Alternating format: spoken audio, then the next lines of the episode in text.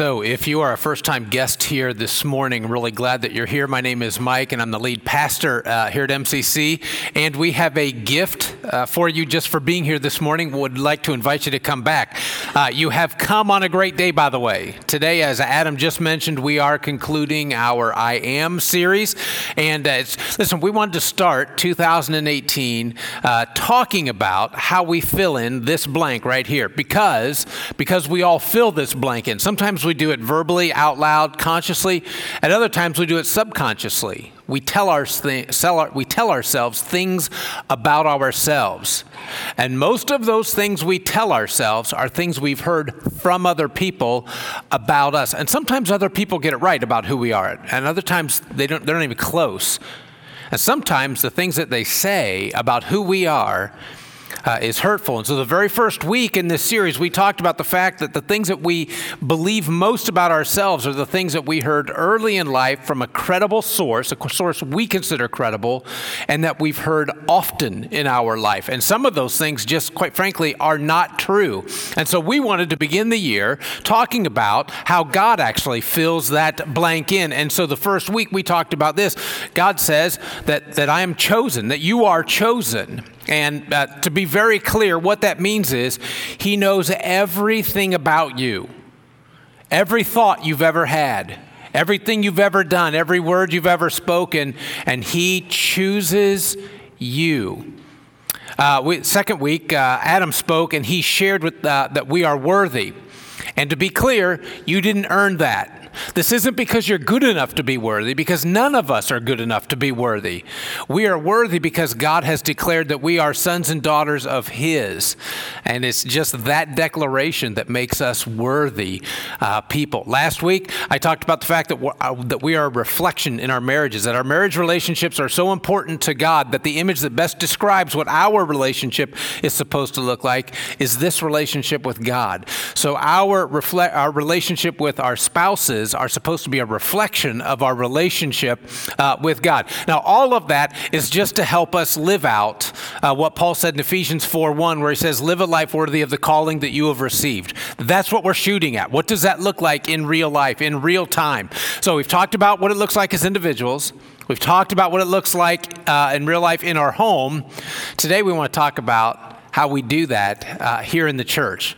I don't know if you noticed the title or not. We are. It's not I am. Today it's we are. And we're going to take a look at uh, all of us, the church. What does God say about who we are together? So let's check this out. Ephesians chapter 4, beginning in verse 11, Paul writes this. It was he, that is uh, Jesus, who gave gifts to people. He appointed some to be apostles, others to be prophets, others to be evangelists, others to be pastors, and, and some to be teachers. And he did this to prepare all of God's people for the work of Christian service in order to build up the body of Christ. And so we shall all come together to that, let's say this word together, we shall all come together to that oneness in our faith and in our knowledge uh, of the Son of God. And we shall become mature people, reaching to the very height of Christ's full stature. Then we shall no longer be children carried by the waves and blown about by every shifting wind of the teaching of deceitful people who lead others into error by the tricks that they invent. Instead, by speaking the truth in a spirit of love, we must grow up in every way to Christ, uh, who is his head. Under his control, all the different parts of the body fit together, and the whole body is held together by every joint with which, which it is provided. So when each separate part works as it should, the whole body grows and builds itself up through love. Listen, uh, verse 13, let's look at that one more time. It says that we shall all come together, right, to that oneness. That's what we're shooting at. So, on your notes, if you would, if you're filling that in, here's what God says about us. When He looks at His church, when He looks at all of us, He says, We are one. We are, and it, listen, it's easy. It, it's so easy to say that, that, that we're one. But the reality of unity, it must be incredibly difficult.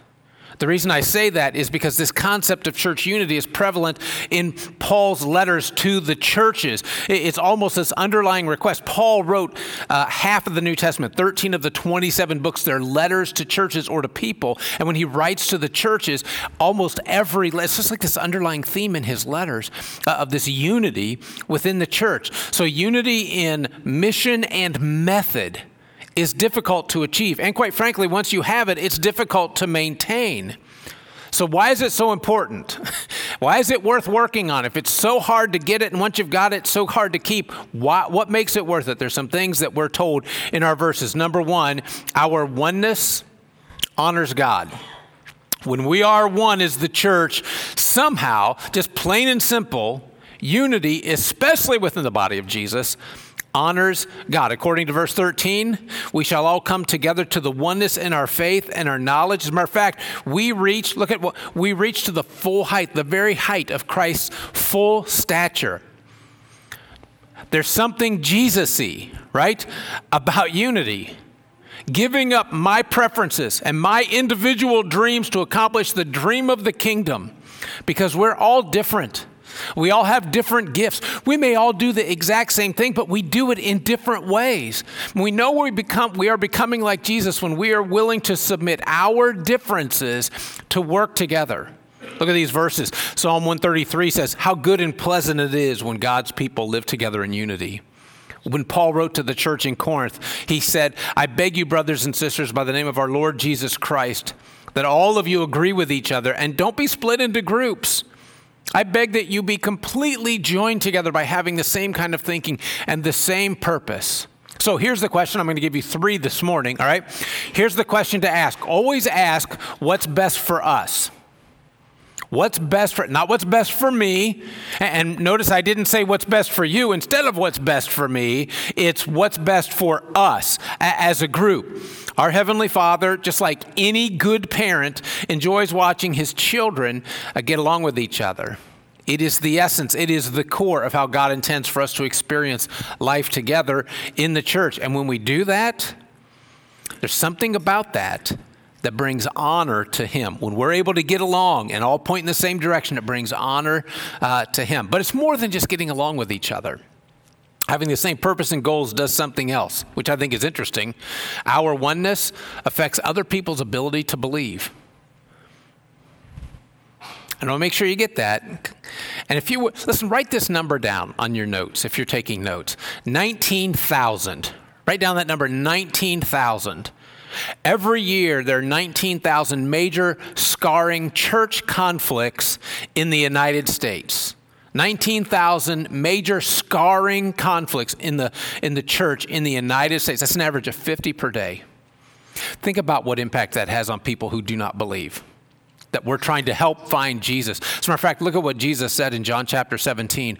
May they be brought to complete unity to let the world know that you sent me and have loved them, even as you have loved me. Listen, unity in the church is important to Jesus because he knows that people who are trying to figure out if he's real or not, if he really makes a difference in our life or not, unity will either make it happen or break it. It'll make it or break it. It proves our unity proves to the world that Jesus is legit. So I wonder if that could be part of the reason it's so difficult to achieve, and then once it's achieved, to maintain unity. Because if unity is so important to God and to his mission, is it possible that the enemy will do everything he can to hinder and destroy unity within the church? The idea begins what we're talking about in Ephesians chapter 2. It says, And in him, we're talking about Jesus, you two are being built together to become a dwelling which God lives by his Spirit, which sounds all very nice and very inspiring in this verse. But in context, it's talking about Jews and Gentiles being united to become the church of Jesus. So in this church uh, in Ephesus, Paul is writing about Jews and non Jews. So Jews and Gentiles, or Jews and everybody else. Okay. So if you're uh, if you're if you're not a Jew, you're a Gentile. You're everyone else. So everyone here who's in everyone else, hand raise, please. If you're in everyone else. If not, you're a Jew. All right.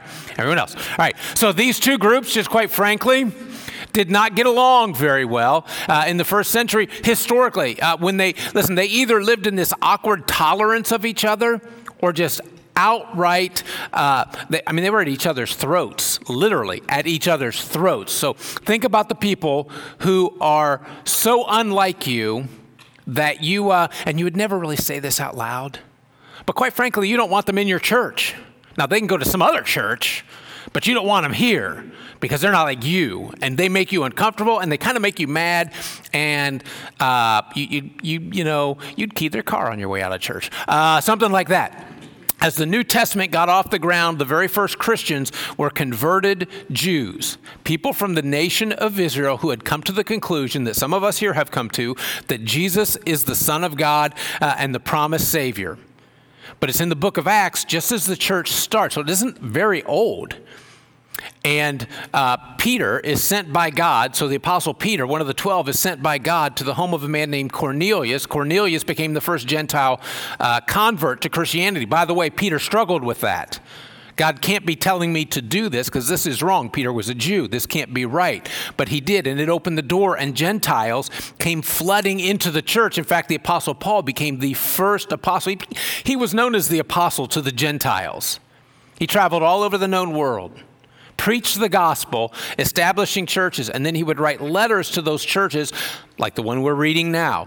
As a Jew himself, Paul understood the challenge of bringing Jewish Christians and Gentile Christians into one family. And in verse 14, uh, just a few verses before, uh, Paul says this He speaks of this barrier and a dividing wall of hostility. Do you see that?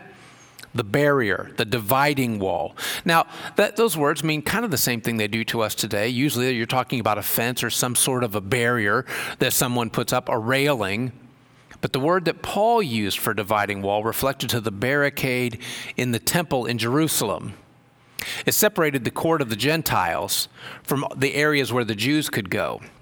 So Gentiles were always welcomed into the temple and they could go this far and then they could go no further. They could go into the lobby, but they couldn't come into this room. And there was a dividing point. At this dividing point, there was a sign. Literally, there was a sign in the temple that said, No foreigner may enter the barricade which surrounds the sanctuary and enclosure. Anyone who is caught doing so will have himself to blame for his ensuing death. No wonder Paul called this a wall of hostility, right? Come in here and we'll kill you. Welcome to church. Uh, so, I mean, you come here and you get a mug for coming. You go there and you get mugged for coming. That's pretty rough. and what Paul is saying is that Jesus breaks through this barrier. That he's the one who, for Jews and Gentiles, it meant he brought these two groups of people who just absolutely couldn't get along into one family. How in the world do you unite that kind of division. Paul wrote this to the church in Philippi.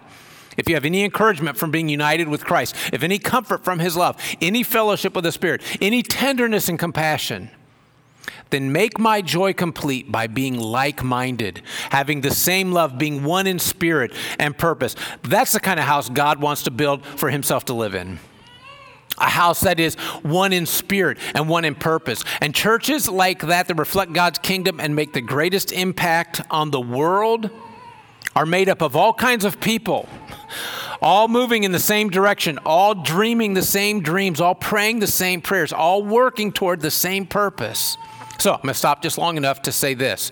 For some of us here this morning, your next step in your walk with Jesus, your next step in your faith, is to find out a little bit more about who we are because you've been coming and you've never really stopped long enough to find out who we are, what we do, why we do it that way, what we're hoping to accomplish. So, here's what's going to happen. Next Sunday morning at 9:30 there's a class that I teach. It's called First Step and and so we'll be meeting in the room just off our balcony uh, up there to the left.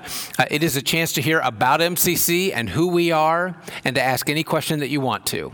And so I hope you will join me there. If you would, just go to our website and uh, uh, uh, sign up for the class.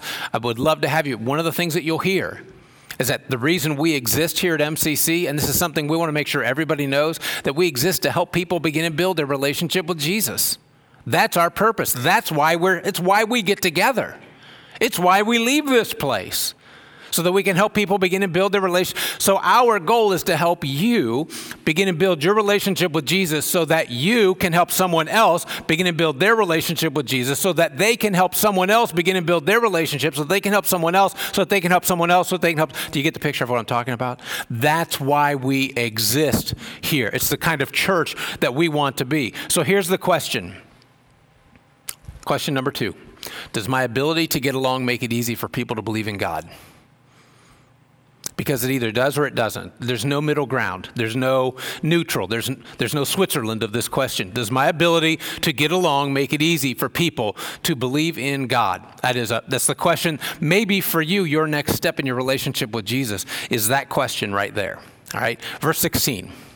From him, the whole body, joined and held together by every supporting ligament, grows and builds itself up in love as each part does its work. Okay? So, this is not some passive mental assent, by the way, to agree to the, the same kind of thing. This is a roll up your sleeves and get to work kind of thing. Paul says every one of us has a different gift that we've been given by God. We all have one and we're supposed to use them for one cause because our oneness also brings synergy. And if you don't know what that word is, I'll explain it here in a moment. But there's a verse in the Old Testament that a friend pointed out to me, uh, and it's going to require a little bit of math, which I know for some of you it makes you a little giddy, uh, and that's great. Um, and for others of us, we're going, great math, it's the weekend. Um, so Leviticus 26 offers a list of promises from God to the Israelites they're getting ready to go into the promised land. Uh, so God is taking them in. They have to go to war. And so he makes these promises if they are obedient to his command. So when, when you go into the land and you go to war, you need to understand if you stay true to me, here's what will happen. Five of you will chase a hundred, a hundred of you will chase 10,000, and your enemies will fall by the sword before you. Basically, if we were to paraphrase this, a few soldiers will kick the tail of a bunch of soldiers, okay? But I want you to notice the numbers. Those of you who are mathematicians, you're already looking. The numbers that God gave five will chase a hundred, a hundred will chase 10,000. Now, I'm not Rain Man. I do like Walmart. Um, mathematically, look at this. If five will chase a hundred, so five times what is a hundred? Five times. Okay, thank you. We have one math person in the room. Five times 20 is 100.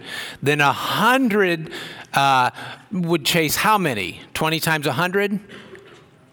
2000. We have three math people in the room. That is awesome. Okay, so 5 times 20 is 100. 100 times 20 is 2,000. So it says 5 will chase 100, but 100 will chase how many? 10,000. Listen, here's what, listen, I know this is a figure of speech. This isn't God doing math and getting it wrong. That's not what we're talking about here. Just a, it's, it's, it's a concept that I want to make sure you don't miss. It's called synergy. Basically, a team, as a team grows larger, the amount of work that it can produce will increase exponentially. Five people working together can do more work than the sum total of the five people individually. A team of dogs can pull more weight for a longer period of time together than the sum total of what each dog could pull by itself, all added up. Listen, division is one of the enemy's greatest weapons against the church. If he can't stop us, he at least slows us down immensely. Disunity is the dam that holds back the power of the bride of Christ. Satan's strategy throughout the centuries has been to destroy unity inside the church through relationships or in our purpose. And here's the thing He doesn't have to get us against each other. We don't have to be fighting against each other. We just have to be moving in different directions all at the same time. Not pulling all together in one direction, one mission, one purpose. Read the last six words of verse 16. As each, okay, let's read this together. Synergy. You ready? As each part does its work, right? As each part does its work. Here's the question Am I, How am I investing in the work of God here? How am I investing in the work of God. May I tell you that spectator is not a spiritual gift. Okay, just I just want to be clear. Criticism is not a spiritual gift. I'm not saying it's not helpful, I'm just saying it's not a spiritual gift. Peter wrote this Each of you has been blessed with one of God's many wonderful gifts to be used in the service of others. So use your gift well. How are you investing your gift in the work of God's kingdom? So I was reading this book that talked about another book, all right? And the other book was Into Thin Air, which tells the story of the most deadly day ever on uh, Mount Everest, which is the highest point um, on, on the face of the earth. Unfortunately, there is a deadlier day that occurred after the Nepal earthquake of 2015, but before the earthquake and the avalanche that ensued, May 10th, 1996, stood out as the most disastrous day ever on that mountain because nine people from four separate climbing teams lost their lives to this rogue that, storm that blew in without warning. Now, the survivors disagreed over what went wrong. They disagreed over who was to blame. Uh, they, they did know this uh, there was a lot of ego on the mountain that day. Rivalry between those teams was very intense.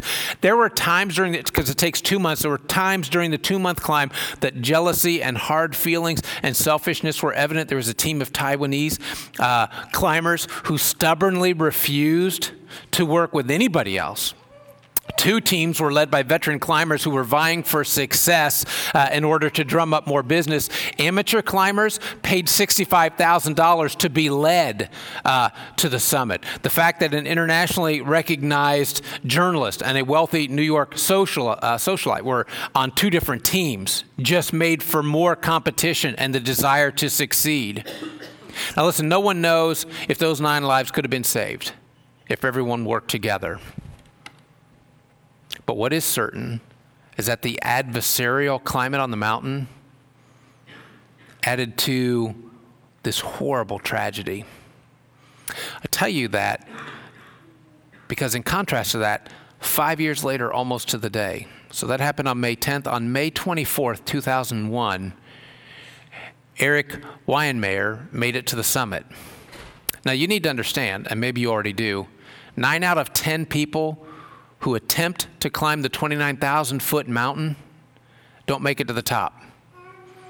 And it's also true that since Edmund Hillary did it for the first time in 1953, 280 people have died trying to get to the top.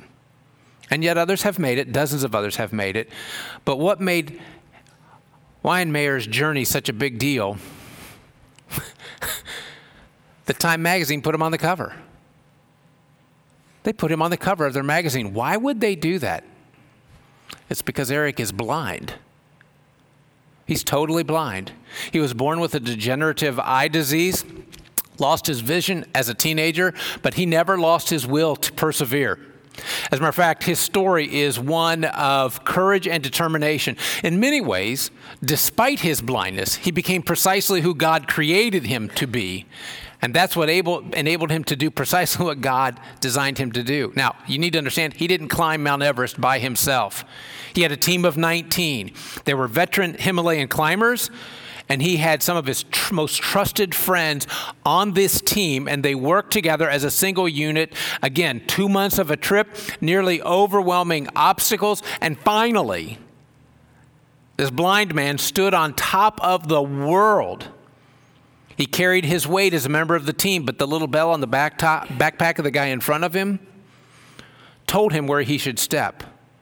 The directions of the guy behind him, the climbers behind him, directions like death fall two feet to your left, told him where not to step.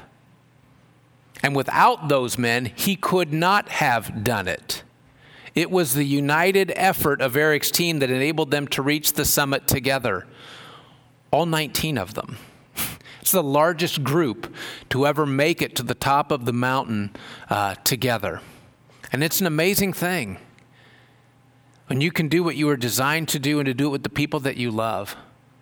I just want to say when God's people act in God's name and in God's power, we are impossible to stop. Let me say it again. We're impossible to stop. Jesus said, The gates of hell can't even stand against us. So, for some of us, our next step is that first step class I was talking about. And if that's you, if you're thinking about a relationship with Jesus and how do I make that commitment or should I make that commitment or is this the place I want to be a part of, that class is for you. But for others of us, it has to do with this question that I asked just a little bit ago. Uh, what's, am I asking this question, what's best for us? Your next step in your faith is instead of asking what's best for me, I ask what's best for us.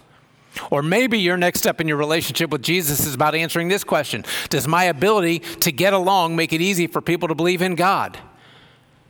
Because we either become this bridge for people or we become a stopgap for the church. And we make it hard for people to believe in God just because of the way we get along with other people. Maybe that's your next step.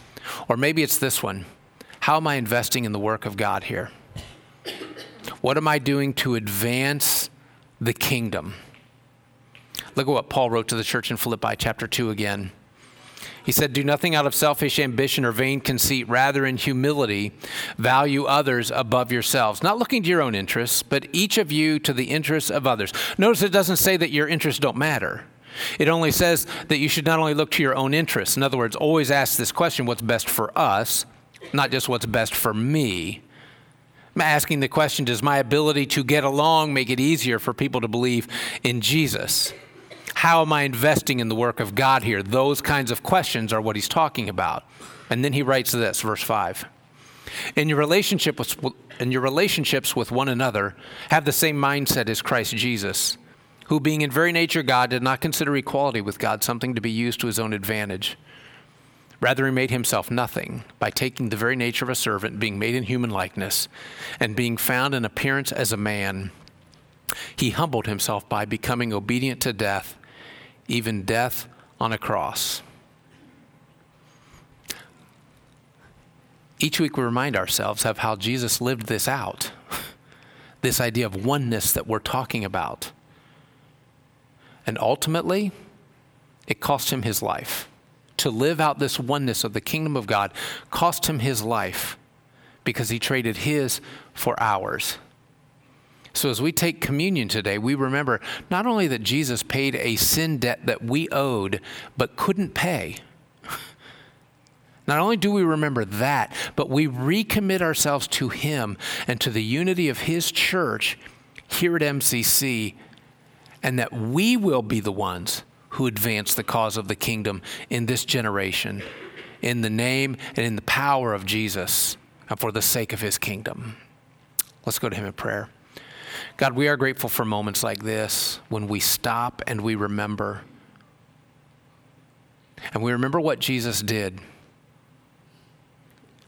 even though it wasn't personally in his best interest, it was in our best interest.